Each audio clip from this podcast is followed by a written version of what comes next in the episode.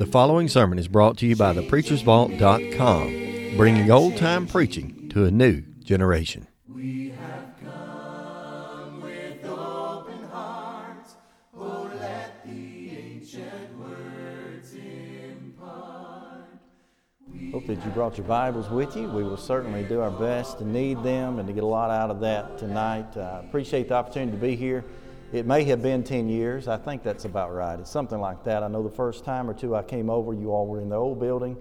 And uh, so it's been a pleasure to see you grow and to see you get farther and farther ahead in, in the community and allow yourselves to continue to be faithful to God. And I always appreciate that. I appreciate the eldership for allowing me to be here. I appreciate Bob slash the eldership, whomever it is, who uh, designs and sets up these summer series, these topics. Uh, I always enjoy that. I don't know if I've ever shared it with you before, but I don't actually take topic assignments.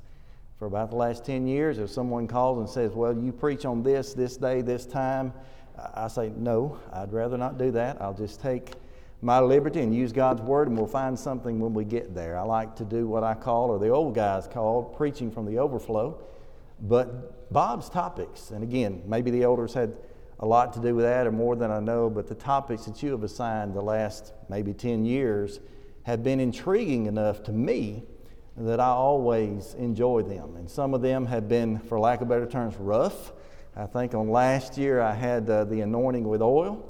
And uh, that was a rough topic. It took me some time, and this one did as well. But I mean, I, I struggled preparing for that one mentally, getting ready for that uh, type of a topic. But this one has been absolutely a pleasure. When Bob uh, called me and told me that, you know, pick a date, and I picked it, and he said, Well, you got self sacrifice. I immediately went one direction, and I'll admit to you, I've changed directions in the last several weeks if I've been looking at this. So go ahead and open your Bibles, if you would, the book of Romans. You know exactly where we're going to be or where we're going at this point. Romans chapter 12. As you're kind of turning there, let me go ahead and give you, many of you picked up some of the outlines in the back. Uh, I didn't, wasn't able to supply you with pencils or pens, so hopefully you can find those if you want to use that. But I want to go ahead and give you what I would call the three marching points, the main headings here. Uh, just in case we do not get through with it, at least you'll know uh, where we've been and you'll certainly be able to know where we're going. And I think sometimes both of those things can be comforting, especially with a long winded preacher like myself. Um, you might just want to know, well, we're about done. And so you maybe can see that. But the three major points I want you to head out there if you want to go ahead and fill that out is the way we're going to be addressing this study. And the first one there at the top starts out point number one. We're going to do our best to review the passages. We're going to review the passages. And of course, there are several passages. There are more passages than we'll ever touch tonight, as a matter of fact, that have to do with self sacrifice but nonetheless, the ones that we are selecting to use, there will be just a few of those. Uh, we're going to review those passages and just talk a little bit about them, what they're for, why they're appropriate, and such. And if you want to put a word out beside that phrase, review the passages, I want you to put out there the word analyzation. Analyzation, because that's exactly what we're going to try to do. We're going to try to analyze those passages just briefly and take a moment to see what they're about, what's the general idea, and how we can appropriate those things in our lives. So that's the first thing we'll do. You come down to the main heading again, point number two, a little farther down the page. We're going to do something a little bit different and carry it a little bit farther, and we're going to try to relate the principles. Because although I enjoy a daily personal Bible study myself, Bible reading, I'm sure that you do as well. You know as well as I do that if someone just says, Well, I read my Bible every day of the year, and they check those boxes, and maybe they can brag or say, Well, I made it through the whole Bible in the whole year and such, that's great. That's, that's encouraging. That's wonderful. But unless someone would be willing in that case to apply those principles to self, they've not gone far enough. And so you can notice that we're going to take those things and do our best to relate those principles. Now, if you want to put a word out beside that, you can put the word application because that's exactly what we want to be able to do. We want to take the Word of God, not just in these texts, but in every text, and take time out and emotionally, mentally apply those things to our lives. So that's the first two right there the analyzation and the application. Then the third place, and hopefully, Lord willing, we'll get to it eventually. I want to take you just a little bit farther than that, and I want you to realize the possibilities, to realize the possibilities. Because again, if you were maybe a daily Bible reader and you could, like we just mentioned, you could review some passages, that's great. If you could in turn relate those principles to yourselves, that would be wonderful. But the final step, I believe, for any Bible student, really, I didn't used to think this way, but as I've grown and learned, hopefully myself, I've discovered the final place that we need to get to is that we need to realize those possibilities, and that is the word, if you want to put that last word out there, acceptation. That's to accept. Acceptation, because that's what we have to do. Okay? And that's the marching points. That's three major points we're going to use tonight. As you can see on your paper, if you have them, there are many, many sub points underneath that. But that is the way we're going to to approach to look at this discussion this evening. Now, as a side note, just to tell you a little secret that not many people understand or know about me, those three points I gave you, those three words that all started with the letter A, that is the way I approach every Bible study that I have for myself, every Bible class that I prepare for, every sermon. I try to just ask myself those questions in the back of my mind Are you willing to analyze? Are you willing, in that case, to apply? And are you willing to accept? And that's the way we look at Bible study. That's a great way to do it, at least for me.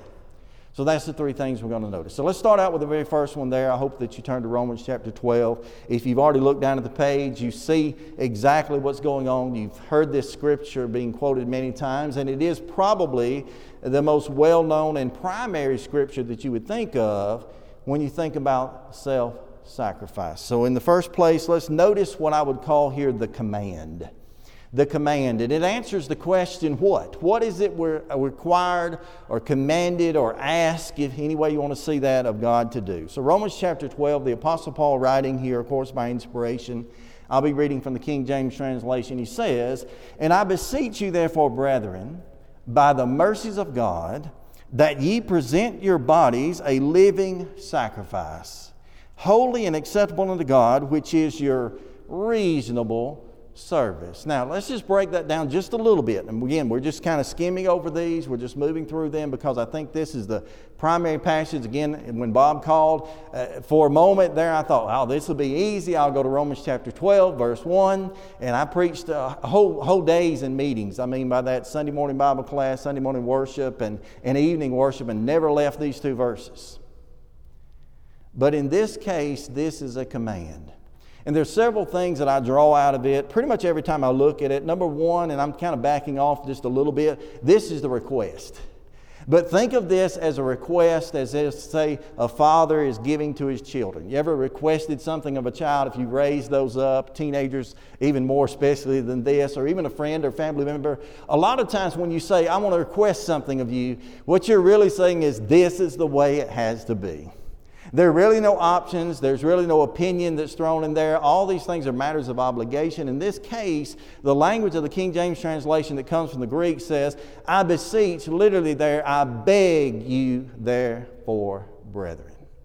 And again, the Apostle Paul being the penman of this, I've thought so many times, well, you know, I appreciate the love and concern that Paul had. I appreciate the fact that when Paul came to someone and had a request that he was making of them, that he was willing to approach that from a really humble position, to really approach that and, and from a position of love and concern and compassion. And I really appreciate the fact that, that Paul would pen these words in this way. But you, see, if you back up and you think about this and think this through, it's not just true for the book of Romans, it's true from everything from Genesis through the last verse as we would see it of Revelation. Everything that's on these pages, they're not just the words of the men who penned these things.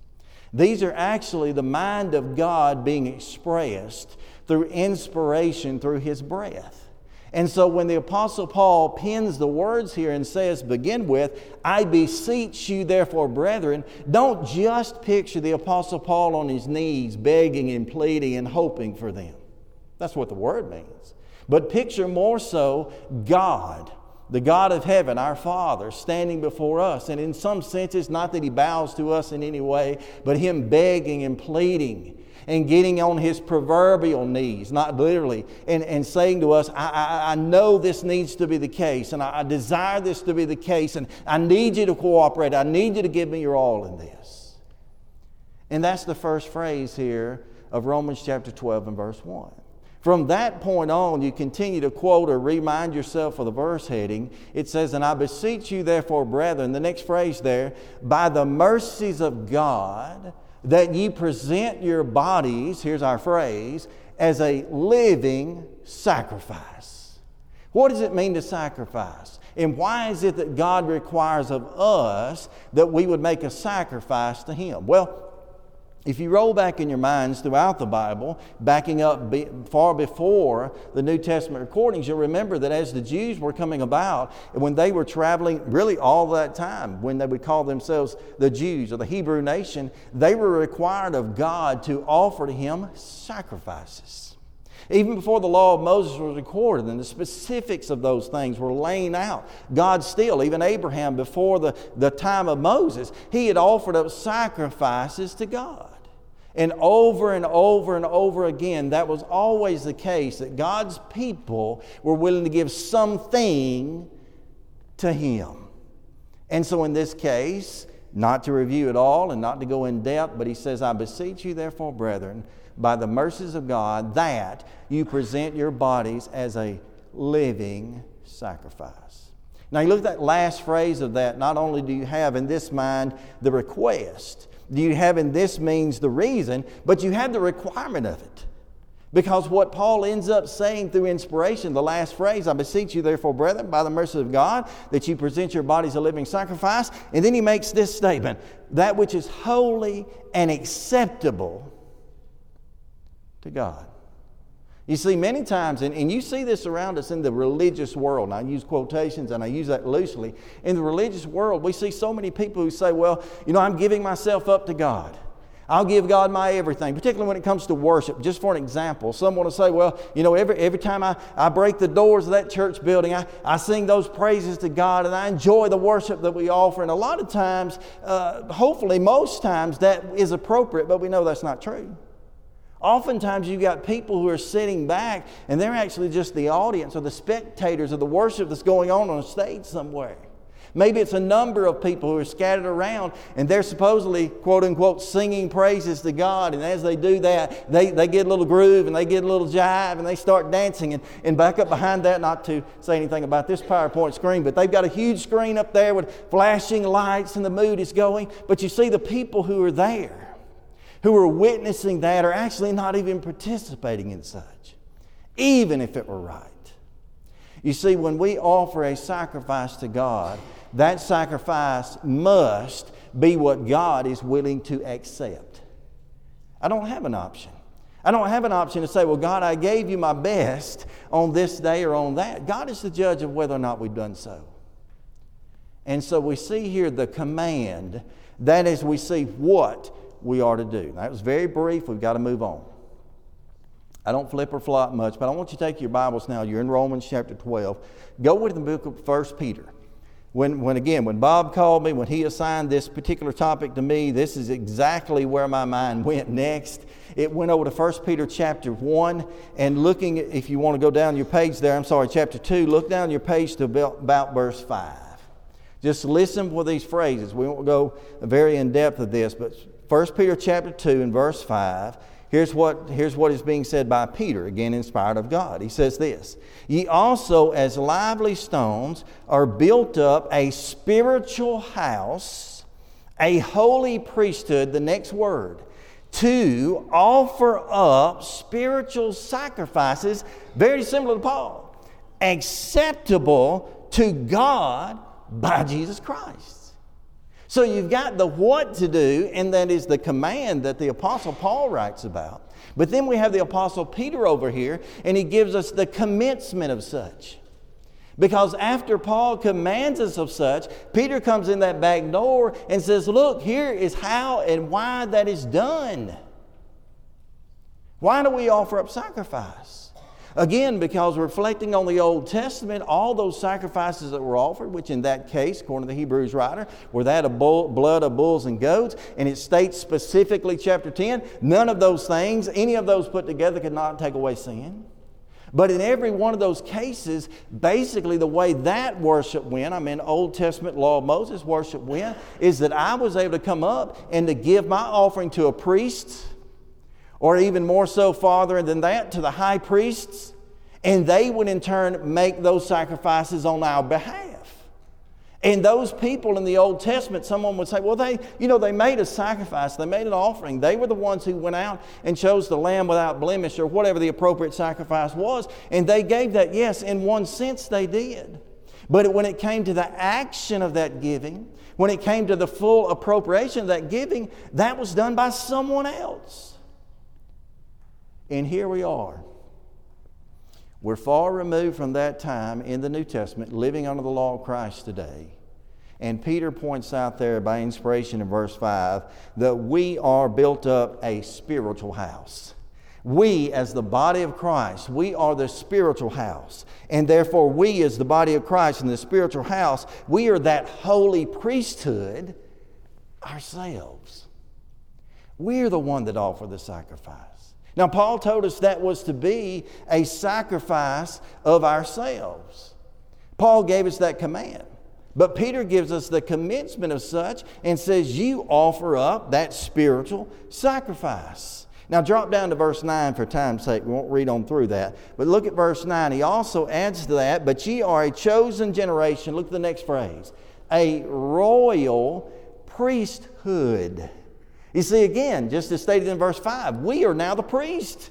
And so, if the sacrifice is to be offered, we're the ones to offer the sacrifice. And really, the blessing of God in the New Testament, uh, there are many others, but one of the blessings of God in the New Testament is that, yes, I do get to offer my own sacrifice. I do get to choose to an extent what that sacrifice is, so long as it's acceptable to God. I do get to decide that that sacrifice is offered. And there's no person that stands between me and God, save Jesus Himself, that stands between me and prohibits or, or keeps that sacrifice from being offered. And so, that, in a nutshell, is basically to review the passages. But you see, as I looked at these passages, and I, again, take away nothing from them, but as I looked at them, and as I prepared for this, I kept saying to myself, but how? We know what, we know why, but how do we do it? How do we give ourselves as living sacrifices? What would that be like if it were in literal picture? What if we had inspiration? And by the way, I'll just call this what it is. This is God's divine commentary. How do we look if we're giving ourselves over to God? How do we look when we're making the spiritual sacrifice? We move to the next place.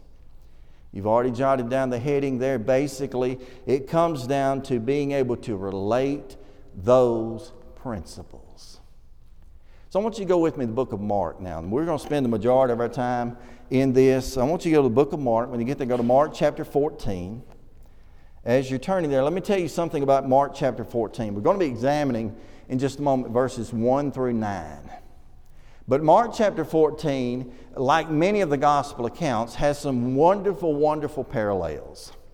And I'm always blown away. And I was talking to a friend of mine who lives in Arkansas the other night because I kept just coming back and studying this and studying this. And, and every time I look at this parallel or that parallel, I say, wow, why didn't we see that here? Or, or why didn't the writer express that over here? And when you put all these details, I've got a, I've actually got like a spreadsheet at home that's, uh, you know, several pages. And all I did was take word by word and phrase by phrase. And wow, look what John reveals. Look what Luke reveals. Look what, in, in all of those accounts.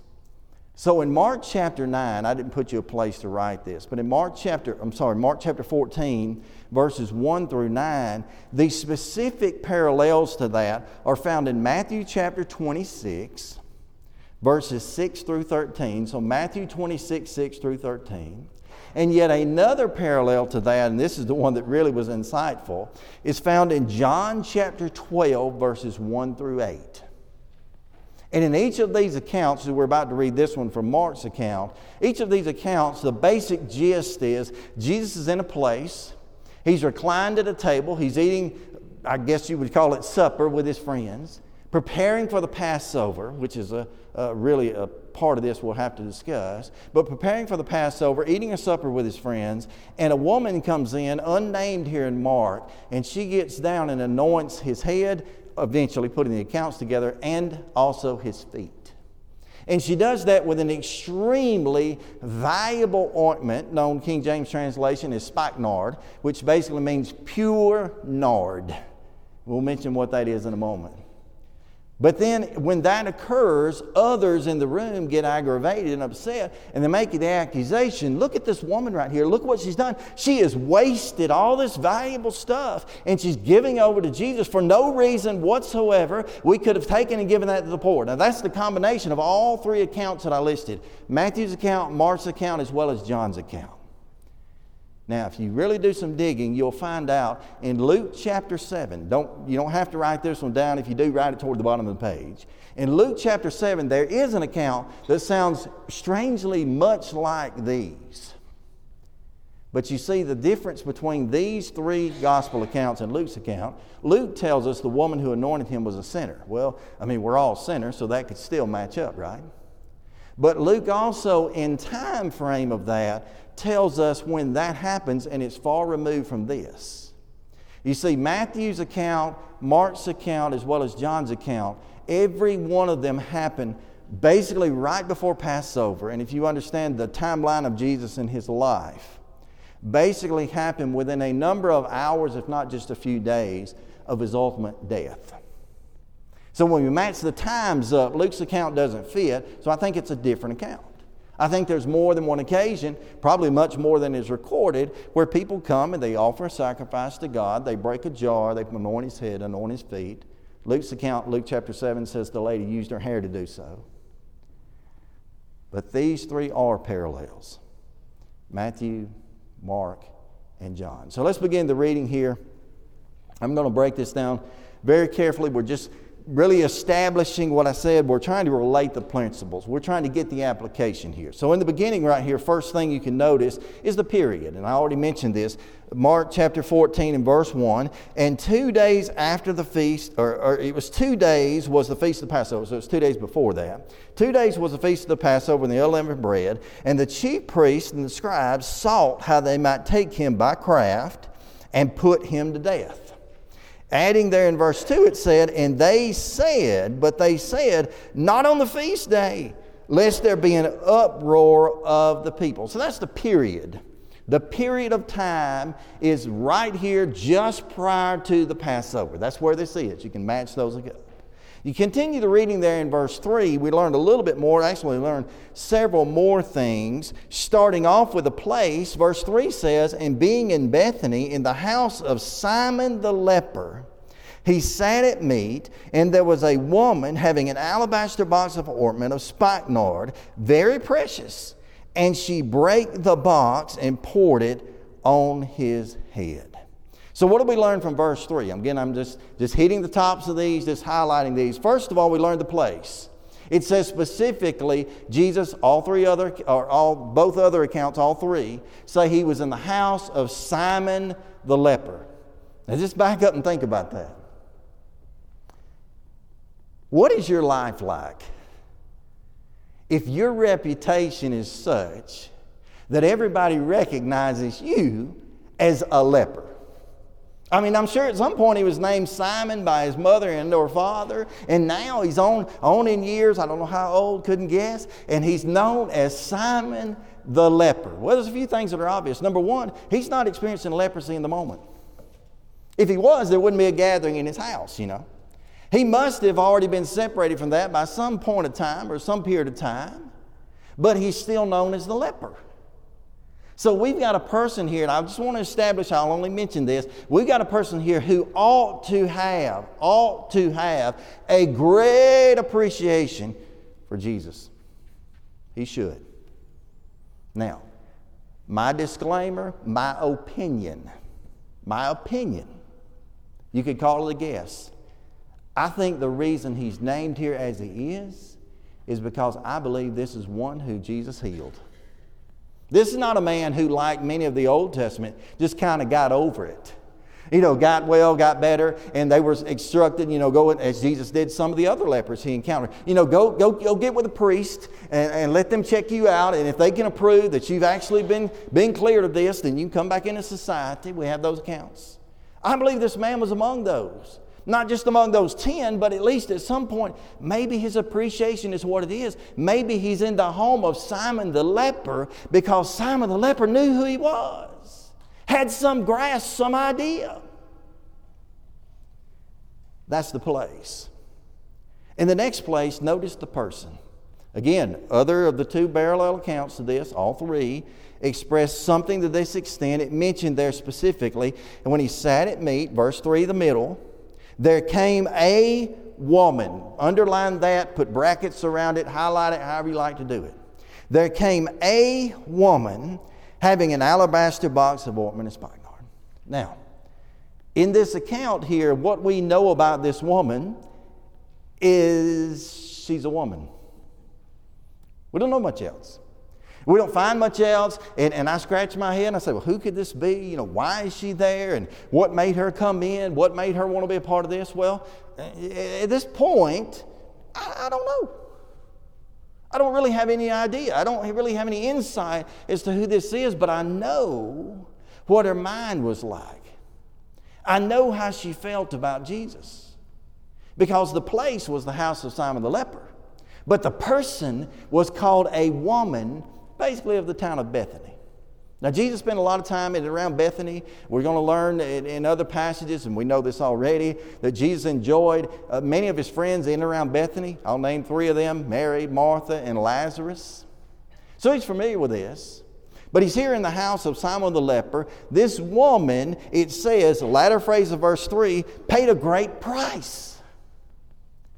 It says she had an alabaster box. Now, alabaster, uh, some translations don't even mention that part of it. I think this is accurate, however. Some uh, accounts don't even mention that part. Alabaster, basically, this is my opinion, it, it's something like a marble. It's a piece of pottery, it's something like a marble. It's, it's generally very thin to the point of almost being translucent. I would just imagine, and I just noticed these, if you look to these stained glass windows, the white panels in there, right, right in the middle, that makes up the window look of it, probably about like that in, in texture and clarity. She comes in, she has an alabaster box. Other translation, a flask, makes no difference. And it says about that and concerning the price that inside of that box, she had a precious ointment. It goes on to tell us a little bit later in verse 5 that that ointment was so precious that it could have been, according to the, the suggestion here, it could have been sold for as much as 300 pence or denarii. Now, we learn from just backing up into, into history, secular history and such, 300 denarii, 300 pence, you've heard something like this before in other passages, basically consisted of a day's wage. And if you just round that up and say, well, here's 300 days' wages, just to rough that out, it's a, nearly about a year, near about a year's wage. And if you put that in their time and then their day, yeah, that would have been a penny roughly, a denarii, a pence a day. You bring that into modern times, you're bringing that upwards of 15 plus thousand dollars worth of ointment. Matter of fact, the math that I've done, and you see, it's hard to convert. You can't just say, well, a denarii equals a dollar or something like that. You can't do that because it says these are days' wages. So you may have one person that makes $25 a day and one that makes 50 and one that makes 100. So we, we really don't know. But you take the average income, just the, us old poor folks in the South, you're probably still looking at somewhere between $15 to $21,000 worth of ointment. Now that price is great. It sounds extravagant in what it is, but you continue, continue to consider this out. It said again, this is a woman. This is not a man. This is not a person who, in her day, in her society, was able to work and to labor and to go out and make a living for herself. These are people at the eh, moment of time in which this is happening, the old law is still in effect. These women are not actually accepted by society to work. And if, they, if their husband dies, we learned this all the way back from the book of Ruth, if their husband dies, it is expected that a near kinsman will take her in and supply for her. Why? Because she can't supply for herself. So, where she got this, I cannot tell. My disclaimer, I do not know, could not prove. But I would suggest to you, maybe, just maybe, it was an inheritance. So, consider the price. Consider what she was willing to offer. She offered this alabaster box. It says specifically she break it or it was broken. That means there's no putting it back, there's no recovering it, there's no stopping the flow. She begins to anoint his head and or it gets to the feet. Now someone says, well, you know, two of the accounts you mentioned say, say feet and one account says head. Who's right? I think she anointed his body. Where she started, I cannot tell. In tradition, it would have started from the head and gone down. And during the account, here she is. She's anointing his feet. She's down at his feet. She's doing these things. Again, it's that of great price. Number next, we not only have the place, we in turn have these, this, or this period and this place, we have this person, we have this price, we also have prosecutors. We just skipped over from verse 3 to verse 5, but go back to verse 4. Look what happens here in the context. And there were some, I've underlined this by the way, Mark's account, and there were some that had indignation. The word indignation literally means they were huffing and puffing. Actually, the word, it comes all the way from the Hebrew to the Greek, it says they were snorting. This is a bull raking his foot, getting ready to charge. This is a wild animal who's about to lose control. And it says of these people, whomever they are at this point, that some there had indignation within themselves. And they said, Why was this waste of ointment? You see, her prosecutors looked at her sacrifice, and if you'll look all the way back up the page, how I've titled this, Making Sense of a Selfless Sacrifice. Because to these prosecutors, it made no sense. You know, that doesn't make good horse sense. Why would she throw out and waste 300 days' wages worth of precious ointment, spikenard, pure nard, which, by the way, was uh, made from a leaf that was only found in the Himalayas. And so it would have been, been an import for her to get it. Very valuable, very hard to access. Why is she throwing that out? Why is literally there she wasting this? And by the way, the Greek word for waste right here that we're kind of scanning across right here, it, it literally means why is she throwing this to hell, to damnation. She's taking something so valuable, she's just casting it out. Well, she knew why. You keep up the reading there. These men said, verse 5. Now, this is not the, prosec- it's the prosecutor speaking, but this is their pronouncement. This is what they said. Jesus had sensed their indignation. For it might have been sold for more than 300 pence and have been given to the poor, and they murmured, watch this, I've underlined this as well, against her. Now, the word murmured means, it, the word murmured is, is best described as it sounds. Murmur, murmur, murmur, murmur. You see, murmur, murmur. I do that enough, you'll say, just stop. I've had it. you don't have to continue to express that. Yeah, right. And so that's, that's what they're saying. That's their pronouncement. Now, whether or not that was true, I have to just assume it was. I mean, it made inspired scripture, but their pronouncement was this could have been sold for 300 pence. This could have been 300 days' wages, and this here could have been given to the poor. Are they right? Hmm. There's the potential there that they're, they're, they're right but they're not wholly right. They're not, when, when somebody takes down the clock while you're preaching, you appreciate a man like that. Thank you, Bob. The clock is fast. I'm giving you more time. Good. Turn it on back. You're going to need it. Hope y'all brought a sandwich. But, but they may be right, but they're not wholly right. And I mean by that H O L E right because these men are making this accusation, they're making this pronouncement on her, whether it be true or not, that she was not willing to make. They're seeing, some, they're seeing less in her viewing Jesus than she sees. Now, we didn't mention all the people there. We'll continue to go into detail, but remember, this is in the house of Simon the leper. Should have been appreciative. These men who were there, whomever they are, they were there. They're at least in the presence of Jesus. They've at least had the opportunity to recline at a meal with him. They should have been appreciative in that. We have this woman here at this point unnamed. She certainly found some appreciation that they had not found, and she ought to be commended for it.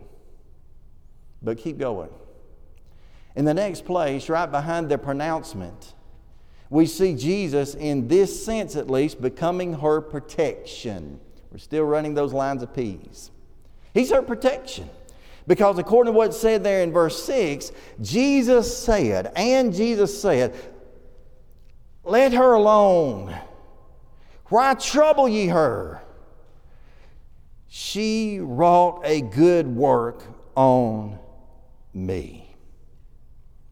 Now, I want you to look at that first phrase that came out of Jesus' mouth. Let her alone. You ever said that to anyone? You know, just let me alone. Let your sister alone. Stop that. We, we understand the sense of that. I, I know that we do. But in the Greek language, this backs this up. And I, I, I may get geeky or Greeky, okay? Either geeky or Greeky. I may do both. The word that backs this up, and I don't understand this, so I wouldn't expect you to, but at least I've got it jotted in my margin so I can tell you about it. The word that backs this up is in what's known as the aorist active imperative second person plural. You say, "Whoa, boy, I made that made my life right there. That's I made that's a notch up." Here's what it means. The aorist active means Jesus said it. Well, we got that out of the text. The next part of that, the imperative, means Jesus said it forcefully. He said, This has to happen. This is the must tense. In addition to that, reading in that second person plural, Jesus says, I'm the one saying it, you the one had better do it. And the plural means all y'all better listen. Now, again, I can understand that as a parent. I, I, go through that many times a day. I'll say, Leave your sister alone. Well, I also want that sister to leave her alone. And if you want to mess with her a little bit, leave her alone then too. When Jesus uses the phrase that he does right here is recorded right here in verse 6, and Jesus said, Let her alone. Stop. Why trouble her? Why are you continuing to murmur? Why are you filled with indignation? I'm inserting a word that's not in any language. That's ridiculous. Because he tells of her. She had done what she could, verse 8. She has wrought a good work on me, verse 6. And that's what Jesus does. So we have the period, we have the place, we have the person, we have the prosecutors, we have the protector, but we also have a promise. Verse number seven says, For ye have the poor with you always, and whensoever you will, that ye may do good. But me ye have not always. For she had done what she could she is come aforehand to anoint my body for the burying. Verily I say unto you, whatsoever thing this gospel shall be preached throughout the whole world, this also she hath done, and shall be spoken of a or of for a memorial of her. What do you mean, Lord? He says, She did good. She's wrought nothing but good on me. She has done what? We'll say she's here. She's done what she could. the language there says, She done what you wouldn't do. She's done what none of you are willing to do. How many were in the number? I'm not sure. I would estimate at least, and I'll explain later, 15. She's done what she could. What have you done? Are you anointing me with oil?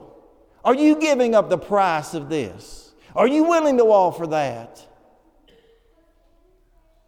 Now, interestingly enough, I want you to look closely between verses 9 and 10. between verses 9 and 10 and see what you don't see. You see no one challenging him. Nobody. Whomever these were. A moment or two ago, they were snorting and pawing at this woman. They were murmuring against her. The Lord taking accusation as well. Why? Because she's one of his children.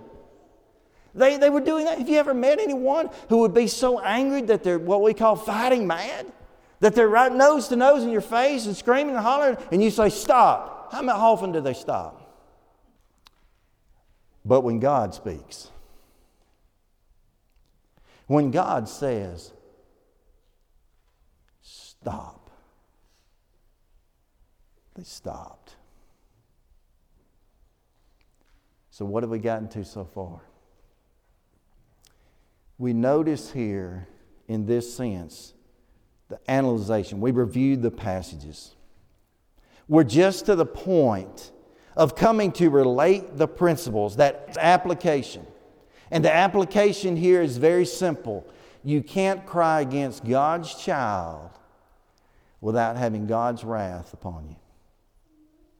And also the application and the statement that Jesus said, She hath done what she could. The last place, this one will go much quicker than the middle, I promise. But in the last place, we take that review of the passages, the analyzation, we take that relating of the principles, the application, and we bring it to complete, fancy word for a month for boy, fruition. That means we get it done. And we allow ourselves to realize the possibilities. You know, as I struggled through this text, and again, I, went from Romans chapter 12, which was immediately when I said, I got this, I'll do this, this will be simple and easy, can't wait to get to Oneonta. And I said, wait a minute, you can't leave out Peter's account, what Peter said about being, you know, pre, holy priesthood and, and making up spiritual sacrifice. You can't leave that out. And then I backed up and I kept asking, but how? How do we do it? How do we get to that place? And then I moved over finally. I said, Well, wow, this is a, the light bulb just went off. Look at this account in Mark chapter 14, 1 through 9. Look at the beautiful sacrifice this woman makes. Look, she basically gave probably most likely everything she had access to. Not everything she had, but everything she had access to. She gave it to Jesus. What a sacrifice. But you see, realizing the possibilities and coming to that place of acceptation is the moment we have to get to. That's the moment which, for lack of better terms, where the Bible becomes not just a book, not just a real book, not just God's Word, but our way of living. Where I can take it and, and say this I can make it second nature now, I know that's a worldly way of saying such, but it's an understandable. I can make it second nature that this is how I live. This is what I do. Uh, I use a phrase sometimes, uh, oftentimes, you know, you've heard the phrase, been there, done that. Christianity's not been there, done that. Christianity has been there and doing that. Now, here's the truth I scratched my head. I rubbed every, every night. I'd go to, you know, go to brush my teeth and get out of the shower or whatever, and I looked like I had a sunburn right there because I had spent time in this. And I wondered who, you know, it's, it's this woman. And look at these men. Who, who would act that way? I'll tell you the truth.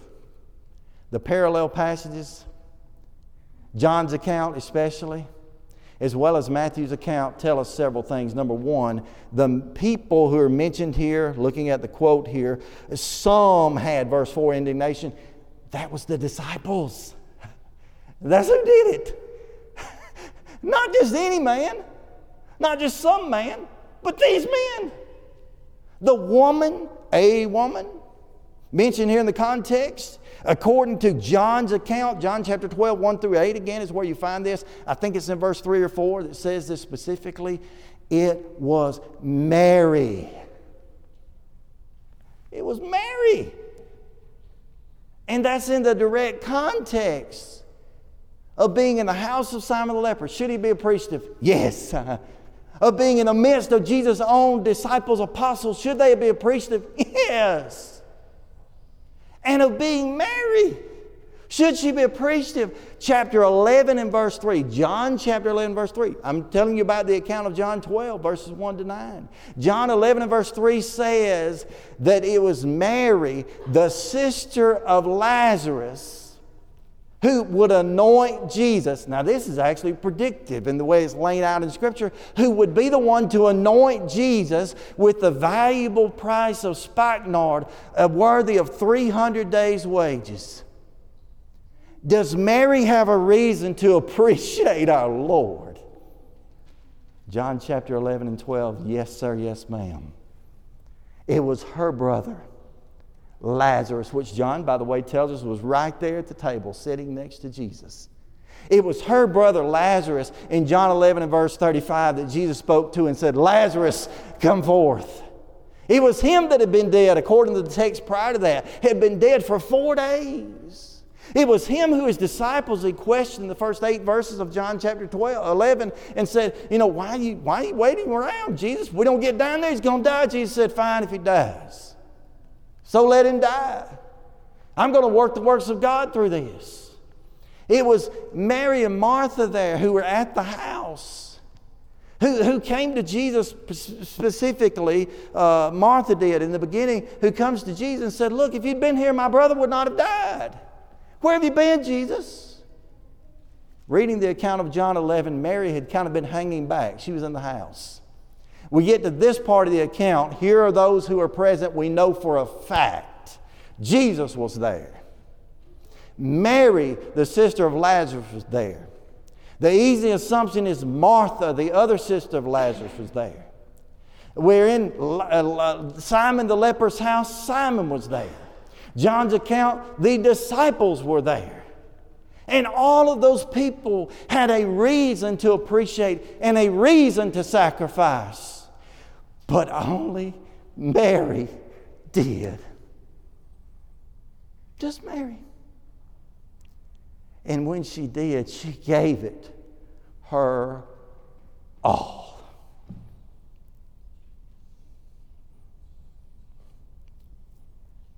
Tell you another fact. Matthew's account and Mark's account and John's account said they were two days prior to the Passover. You know, Mary knew something no one else understood. Mary knew they weren't waiting on Passover, He was there. Christ, who is our Passover, was there. And why did she show her appreciation toward the Passover? The man Jesus. Why? Because she was one like anybody else who, like that account from Exodus, had been that one who had basically, not literally, but basically had placed the blood upon the doorpost and the lintels. She had been the one that the, the uh, uh accounting, the imputing of sin had been released. Just as those people of Israel were passed over in the dying of the firstborn of Egypt, they were passed over. God looked over. God took that, that angel and came over, the death angel we refer to. God had passed over. And we're here, we have a woman. There's no way she's anointing his feet without she's down there with them. And she sees the Passover. And she gives it her all. Why? Because she wants to make her sacrifice. The context of Mark and Matthew and John said that Jesus stated, and we just read it here, she's anointed me for my burial. Who knew that? Knowledge and understanding and the wisdom that is the use of that knowledge, apparently nobody else. But she did. Now, here we are, far removed from that. And we know that.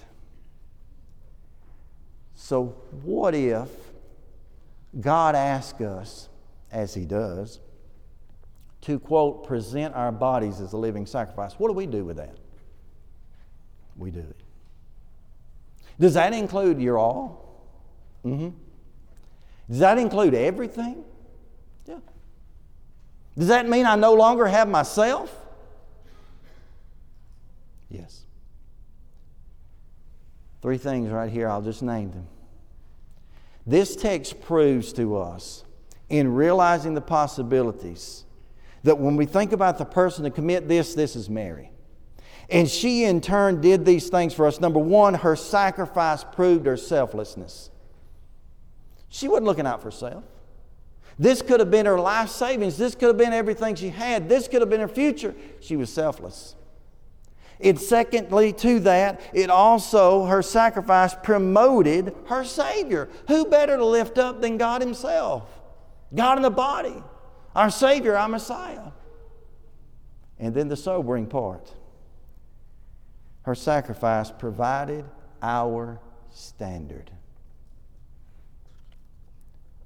Jim, why would you go to Mark chapter 9 or Mark chapter 14, 1 to 9, to prove such a principle that was so simply stated in Romans 12 and verse 1 that you could have wrapped this whole thing in two minutes because we had to know how to do it.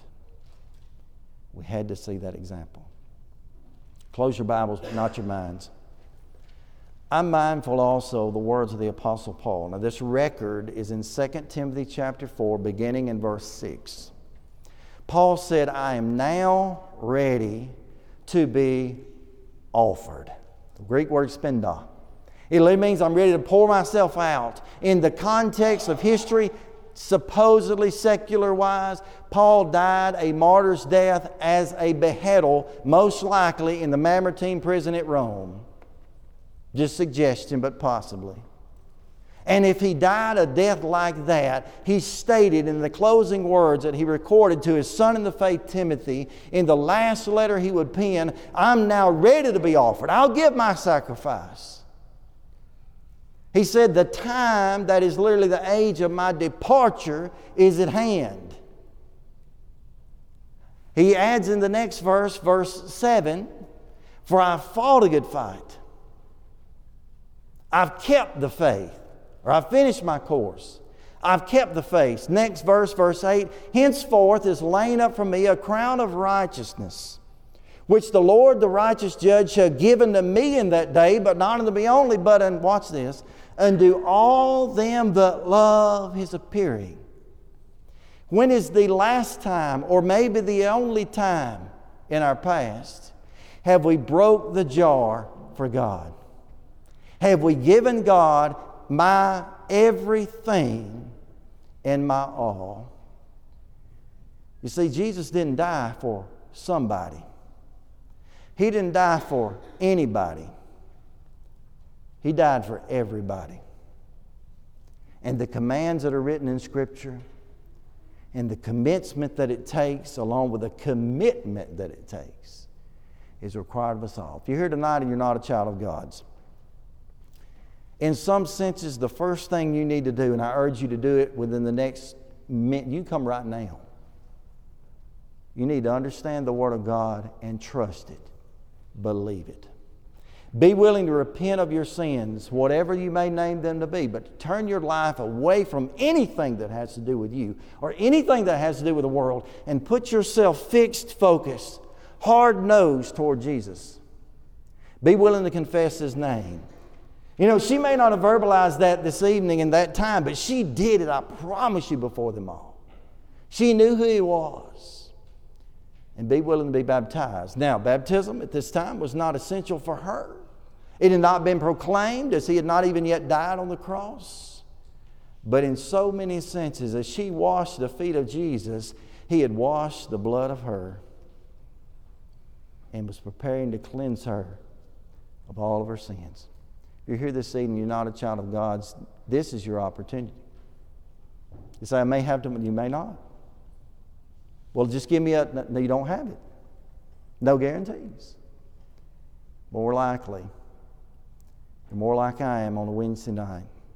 And you could say about yourself, well, I've done those things that have been listed, and you know, I've been baptized, and my sins have been washed, and I've been added to the church. Wonderful. But if you're honest with yourself, there are days when you might claim you would break the jar, but there are so many days, there's no way, no how. It's time to sacrifice. Take everything you've got in yourself and give it to God. Return it to its Creator and lay your life down tonight. Pray to God, beg of God for forgiveness. Be willing to turn and say, God, from this day forward, I am the sacrifice. Why not do that? Why together we stand and as we sing?